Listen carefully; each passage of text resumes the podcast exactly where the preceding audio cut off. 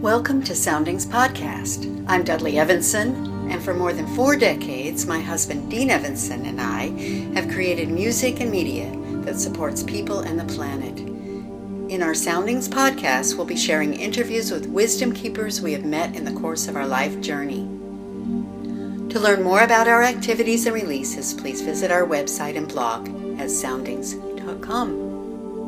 In this podcast, we'll be hearing an interview with Don Campbell from our Sonic Healing Meet the Masters video course. This is from session 5 Sound Healing Clinicians. Don Campbell was respected internationally for his work as a teacher, researcher, prolific author, and presenter in the fields of music, sound health, and learning. He studied with Nadia Boulanger in France and was inspired by the pioneering research of Dr. Alfred Tomatis on the central role of the ear to overall mental and physical health. He popularized the Mozart effect through his books and Billboard charting music CDs. He directed Aesthetics Audio Systems that provides music to healthcare facilities. Enjoy.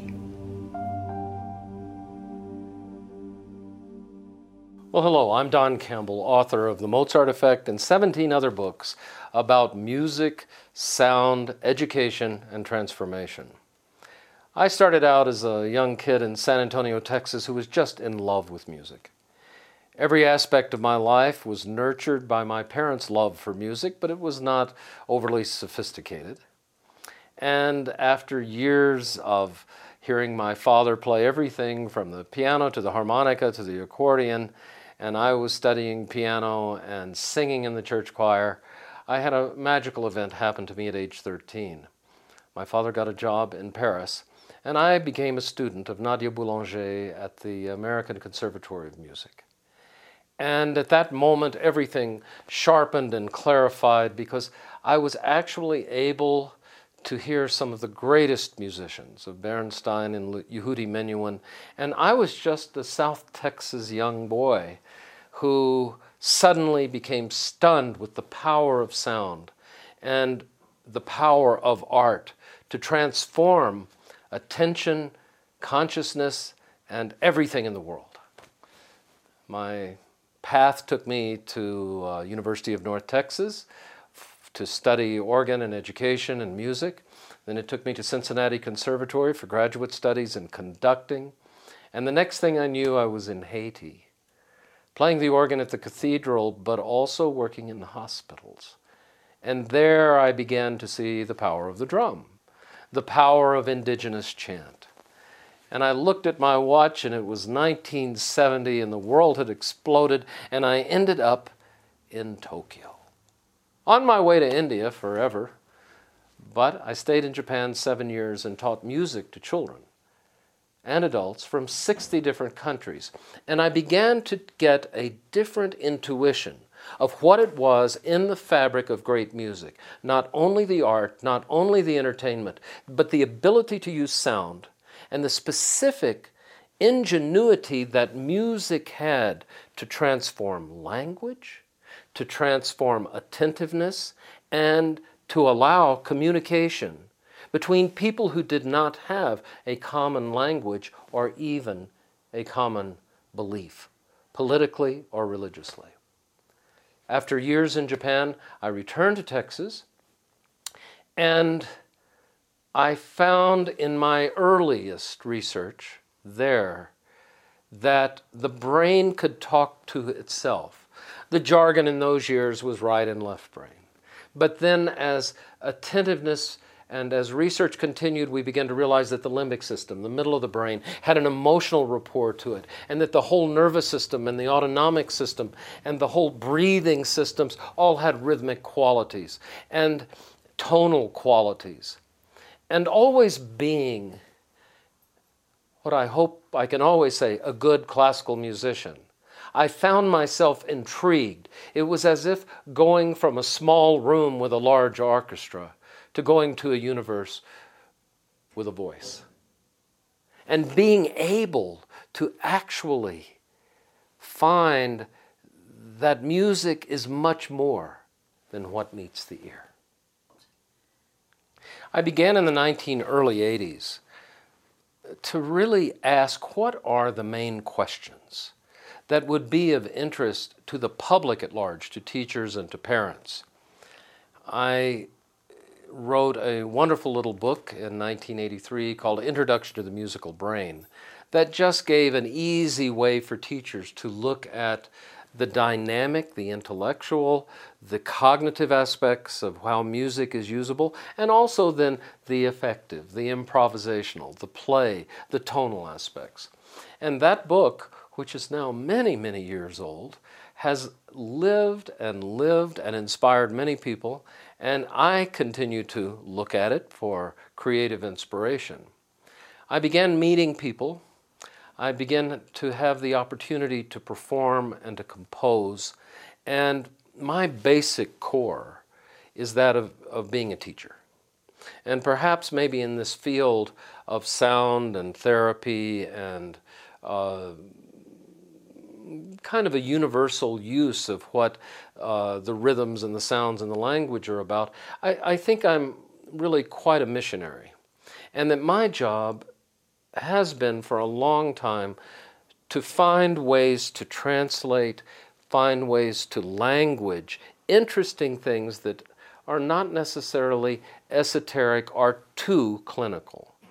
I like to be able, as on my website, mozarteffect.com, is to give people resources so they can go to the dynamic research and who's doing the best job in it. That they can go to the aesthetic aspect of how do I learn to improvise? How do I just put this together in my life and I don't have any musical uh, background?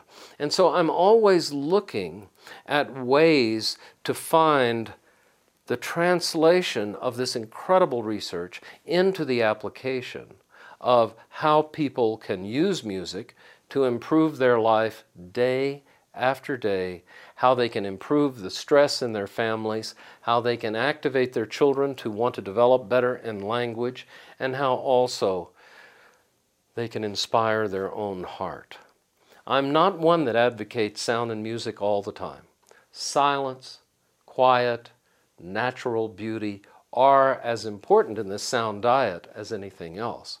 But here I am now at quite another level in my career and looking at how one book, The Mozart Effect, is now in 25 languages.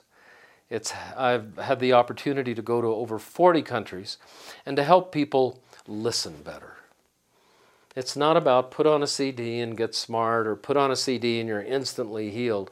It's about how do we change the mechanism of the approach to sound. How do we change ourselves when we go to a concert? How do we change ourselves and tune up our mind body when we go to the hospital? How do we change the way we listen to the music we already like? And my great mentor in this was Dr. Alfred Tomatis, who said, Listening is never hearing. Listening is your balance. Listening is your world, it is your ear, up and down, left and right, forward and back.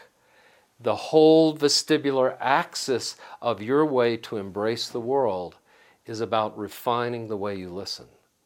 So, my path is, in a way, a researcher, but not in the clinical context. I'm always looking for new ways to envelope and invite people to listen to excellent quality music and not be overwhelmed. Well, my, my curiosity in the effect of Mozart began when I was 14 years old, when I went to Mozart's home in Salzburg and had the opportunity to play one of his instruments. And started listening to recordings of saying, well, isn't this just amazing that a teenager could do this?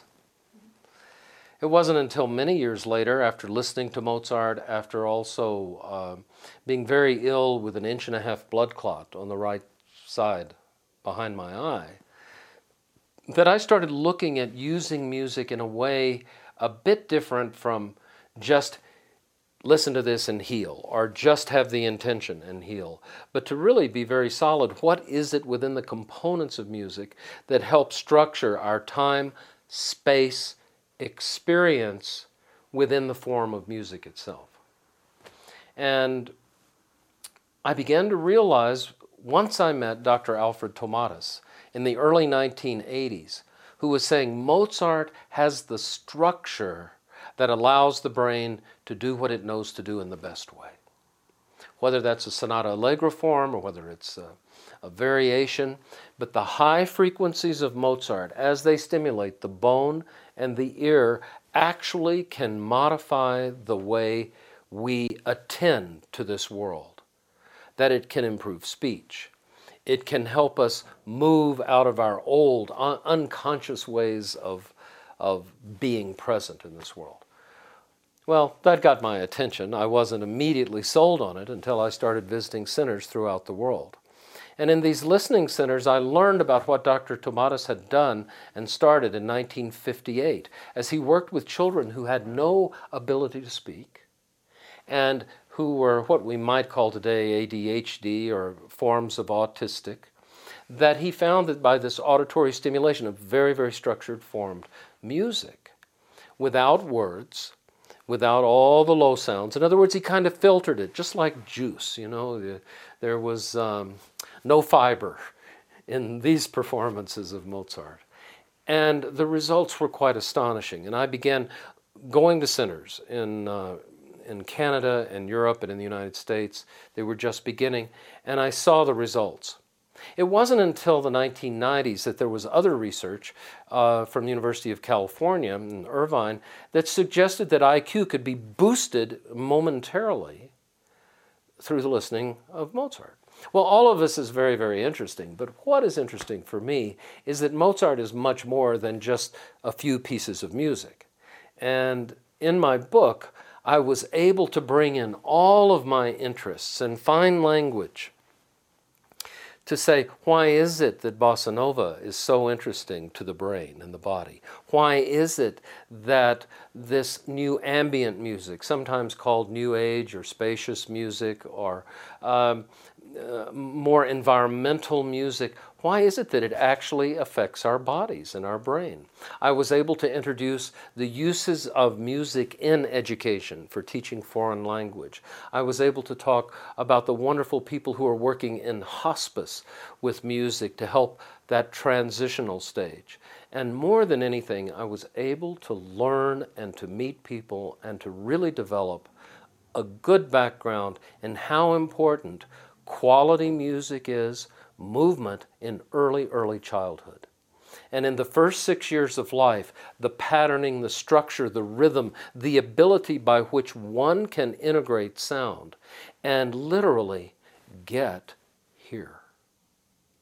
So much of a lot of the sound healing movement has been about getting there going to another phase, going to a higher consciousness, going away, uh, reducing the pain, all of that is so important. But the wonderful thing about the Mozart effect, it's really about how do we get here? How do we learn to listen? How do we work and attend? And how do we watch the body as it changes? Through attentive, conscious listening. This is just beginning. And the wonderful thing about it is I have the opportunity every summer to work with the Boston Symphony Orchestra at Tanglewood to do a whole weekend on conscious listening with the Institute of Consciousness and Music at Kripalu. I'm working with symphony orchestras all over the country to change the way that the audiences come to the concert so that they can get more from it, from their evening that they're investing.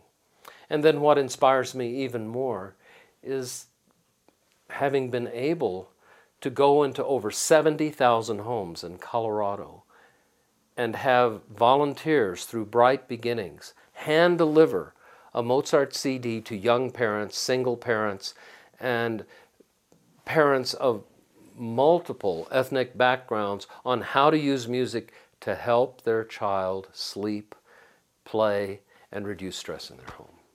These are so important because it's not about going to a higher place. It's going to bring that height to the depth so that the very foundation called the art of music can surround us, bringing the best quality music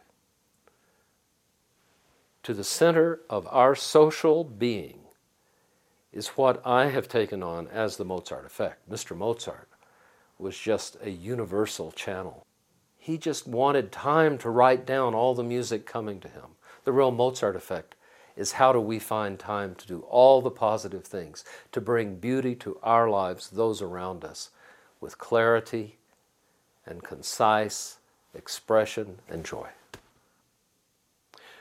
What we have discovered and are consistently researching is that music affects the heartbeat, the pulse, the brain waves, the skin temperature, the muscle tension.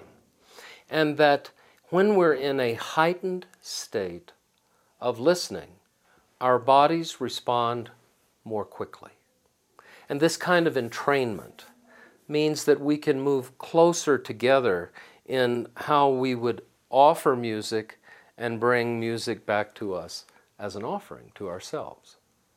Literally, the healing aspects of music perhaps are very different from the curative aspects of it. Being able to use music as a tool in a specific uh, curation process is really being done by music therapists and being done by massage therapists and people who are very clinically trained, even in the holistic arts of acupuncture and massage. There, I mean, there's a, a wide array of ways that music can be used to help the relaxation so the body itself unfolds in its own natural healing context. But I took a challenge about three years ago when a friend of mine said, Don, we need to go into hospitals and find a new way to set up a fuller environment by which the healing can exist. My friend, who is an interior designer in healthcare facilities, kept saying there is just one thing missing, and that is the music. We need to do acoustic design. Would you like to help me explore? As a result, two and a half years ago, Aesthetic Audio Systems was founded in San Diego, and now we have nearly a dozen hospitals, healthcare units throughout the United States who are using multiple levels of programming to invite a better surrounding for wellness. We have a program for the emergency room, for the outpatient waiting, for the surgical waiting, for the chapel, for outside hospitals, for the staff room, for the administrators. We have a different maternity program that is 24 7 based on selections. Right now, we have over 4,500 selections that have been licensed, and it's wonderful how Sounding of the Planet has played such a good part in this that we are able now to move as the times of the day. And as you look at wonderful old ancient music in India, they were aware every hour the whole different changes, the seasons of the year, the texture of the environment, and what is being asked of the moment. That is what I've asked myself. And literally, you will have in one room of a hospital 20 minutes of Mozart, while at the same time there will be a shakuhachi playing in another place that's more, even more appropriate. We are designing healthcare so that there is a specific response to the acoustics of each individual room. Some rooms are so loud, music would only add clutter and it would be negative, no matter what we played. Too much. Other rooms are so dead, that you have to be clear that you're using that color because everybody hears it so vividly. So, my team at Aesthetics Audio, we are out there looking how we can create the ambience in healthcare, knowing that all of us can receive that tuning and that sense of beauty around us no matter where we are.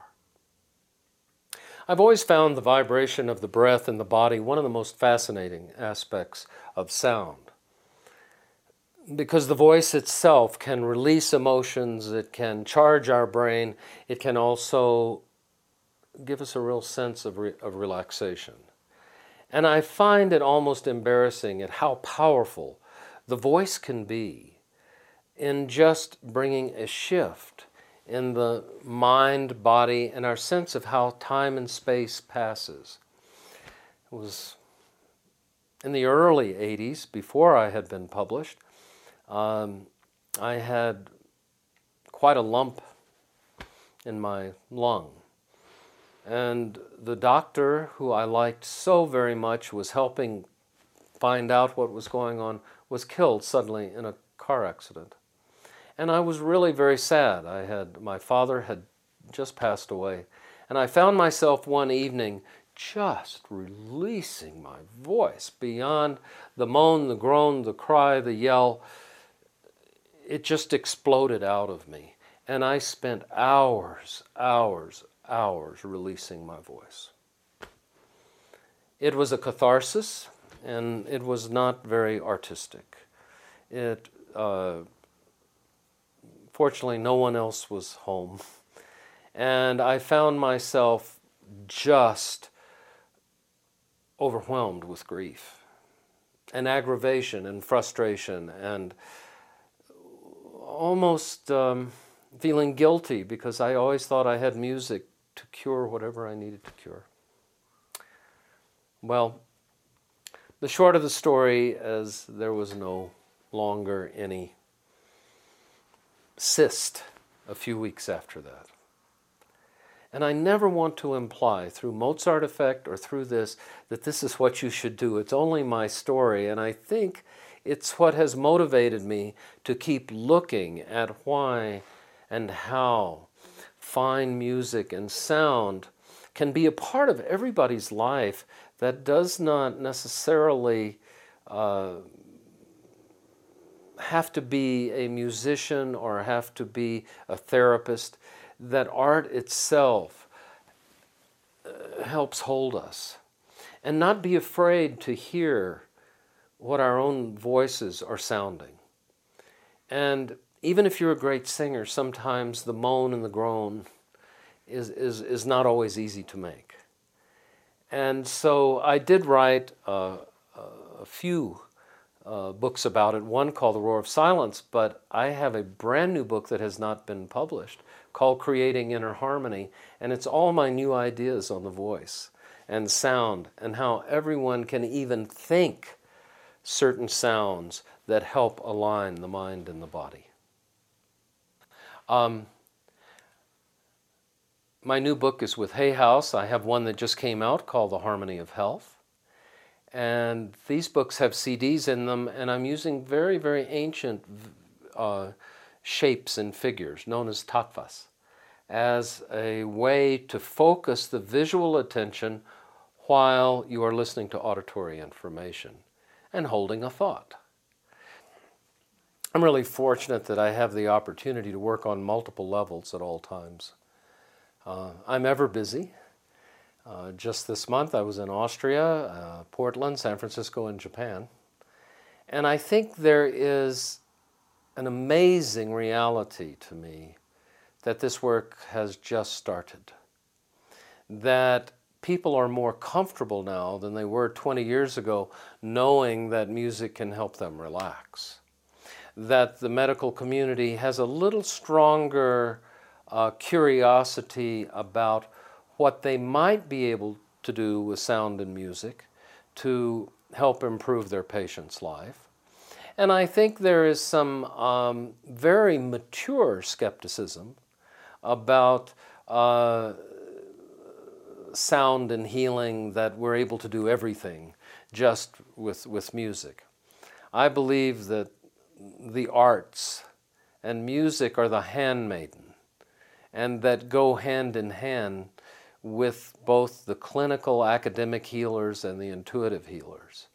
And when we all become better listeners to the goals of what's going on around us, to the tools which we have that we're willing to give up or receive new, then we are really creating a world by which we are able to stay in balance. And that is my definition of harmony. Healing and harmony are not a place we ever get to. It's a state that every single day we work by movement, by what we hear, what we eat, how we feel. And some days are just not as much fun as others, and we have that opportunity to take even a wider buffet of great music and great sound, great inspiration to bring ourselves to a healthier, more harmonious state. And as my father said, well, I'm always going to li- listen to the music I love because no matter what happens to me, I'll die with a smile in my face.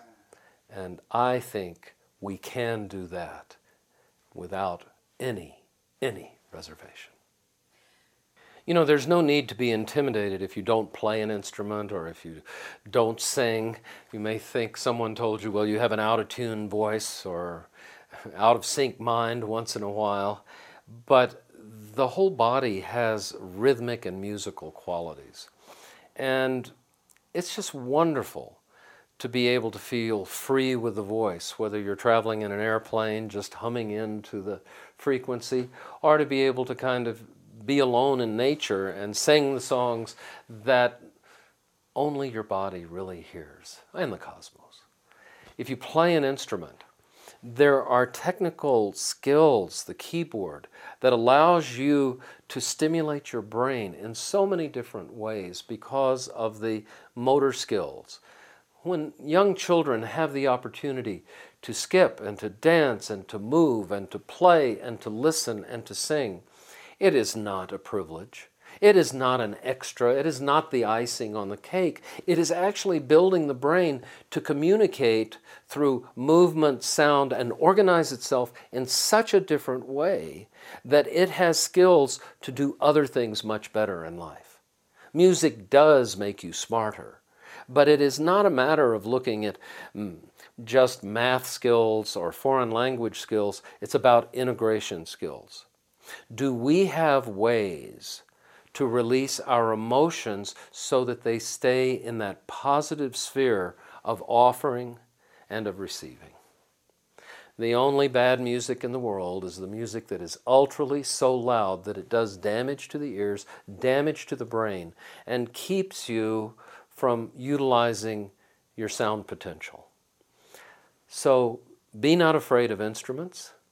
Remember that you're a teenager and playing that bass guitar may be releasing so much stress. It may be in the next room where you are, but there is a way by which we can realize that the making of music, the listening of music, and the body of music itself, married to silence and quiet, together helps give us a healthier world.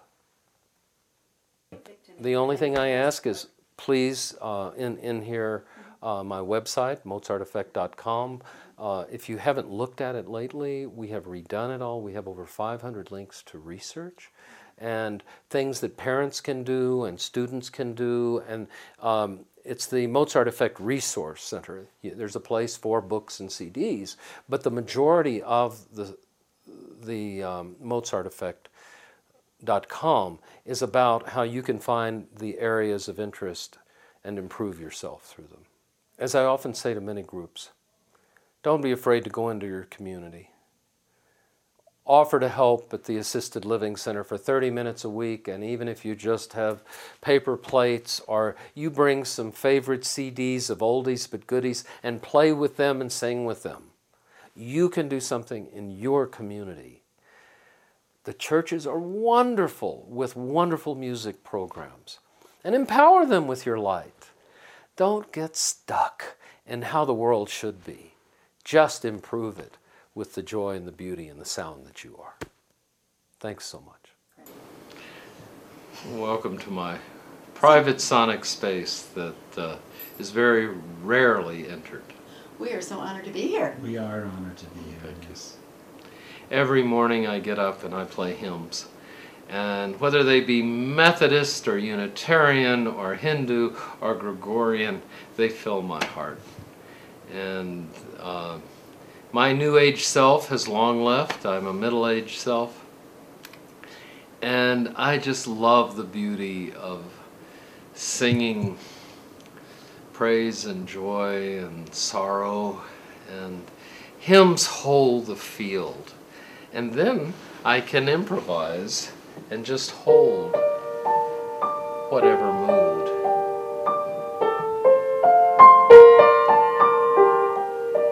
After I play a hymn,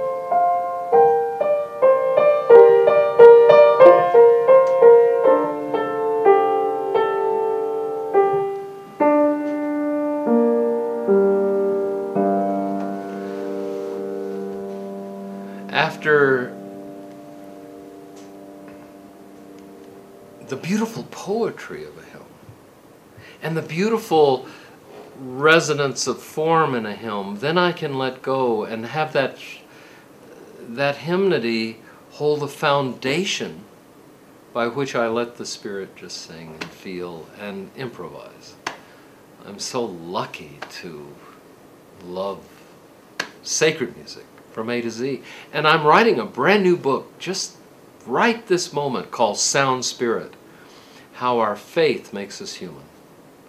How it's not just to relax and let go, it's to be totally here and expand horizontally in the best way in the world that we can feel praise and peace and give what I call the confetti of joy to those around the world. It's really incredible to be seen and felt by the music community because I have tried to bring all together new ideas about music to the main line. The Boulder Philharmonic has invited me to give all their pre concert lectures on music and consciousness. We are making that bridge, and at the University of Colorado, at the American Music Research Center, it's so exciting to see how we embrace the intuitive, the earth, the sky, the heaven, the classical, the clinical. All of them together at a table. Because nobody owns the field of music. Nobody was the pioneer. The first being who ever hit two sticks together and walked down that path. The first one who hummed. That's our ancestry of sound. It is not about who has the key for one little element of this work. And that I am seeing more and more as I continue to write. My new book is called Sound Spirit. As I continue to read, oh, works about healing songs and working songs, and continue to feel as I go to opera, classical, darshan, and all kinds of world music. It's just here everywhere, the spirit of music. We can't push out anything. It's the power that allows us to be really human. I have a few things in my home that give me so much joy and empowerment. One was a gift from a friend of mine, a good friend of Alfred Tomatis of the Listening Center, but it is my original Chagall of Orpheus and Eurydice. Orpheus is our guide about going into the inner thought, the underworld, the mythos, the, the power of music to search for unity, to search for the beloved, and trying to lead from the darkness of this world into the light. And this is a marvelous Chagall that was commissioned by Prince Rainier and Princess Grace of Monaco for Nadia Boulanger's 80th birthday. Nadia Boulanger was my teacher. She was my guru. I met her in 1960 when I was 13. And my very first book of 20 books was her biography. It's by far the best thing I've ever written and I've ever contributed. So that's my prized possession. Another possession is this wonderful organ. I love the multiple sounds and the beauty of how the organ raises the spirit. And since the 17th century, the organ has been a part of the evolution of sacred music in the West.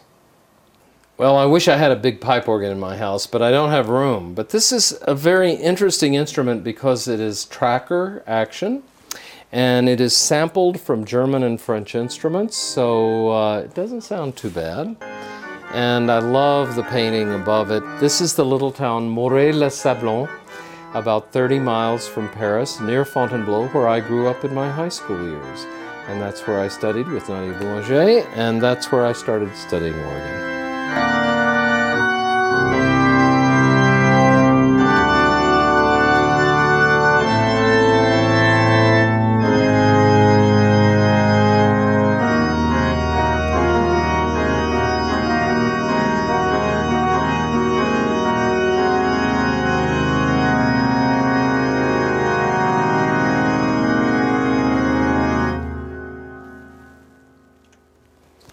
That piece is called Litanies, and it's about the prayers that are repeated in the Catholic Church over and over and over and over and over and over and over for the supplication of God's mercy upon the soul, that it be purged, cleansed, released, and feel the exquisite sense of joy forever.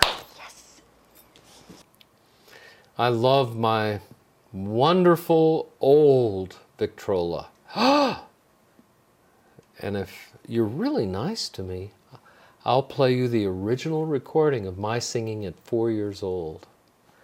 It's amazing. My father had this fantastic record maker in 1950 that he recorded my voice, and I just found these recordings not long ago. Age four. My first vocal recording, age 4, 1950.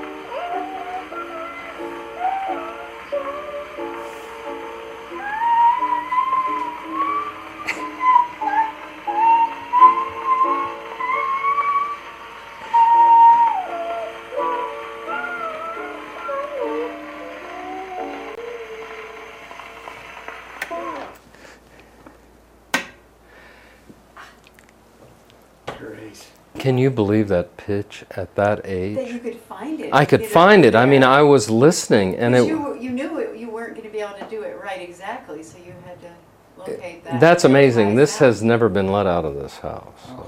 So, yeah, yeah. Thank you for listening to our Soundings podcast. We hope you've enjoyed this program. To learn more about our music, guided meditations, and videos, please visit our website and blog at soundings.com. Peace through music blessings.